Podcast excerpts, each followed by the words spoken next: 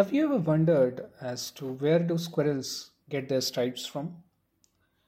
Uh, there's a little story in Ramayana on this topic which uh, goes a long way into explaining deeper lessons of cooperation and achieving goals in unison. Namaste.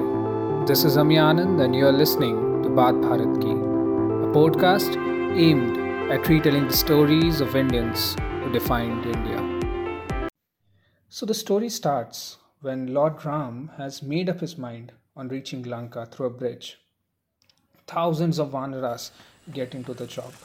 They pull rocks and heavy stones from the mountains, inscribe Ram's name, and carry them to the sea. The work goes on day and night. In the midst of all noise and chaos of the construction, there was this one small squirrel uh, who would pick up pebbles and carry them to the bridge to drop it. You know, the squirrel had small hands, and uh, there was only so much that he could carry. He kept repeating the process with his tiny hands until a Vanara accidentally almost tripped on him. The Vanara was angry. The squirrel tried explaining and apologized, stating that it was also helping Sri Ram build the Setu. He said, Look, I cannot carry mountains and rocks like you, but I, I only have a little strength. But my heart cries out for Ram, and therefore I am here. The Vanaras laughed at him. They mocked him.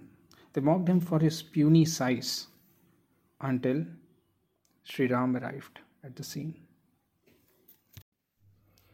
Sri Ram took a look at the situation and lifting the squirrel in his hands, observed, O Vanaras, you're brave and strong, and you're doing such a wonderful job rigging all these huge boulders.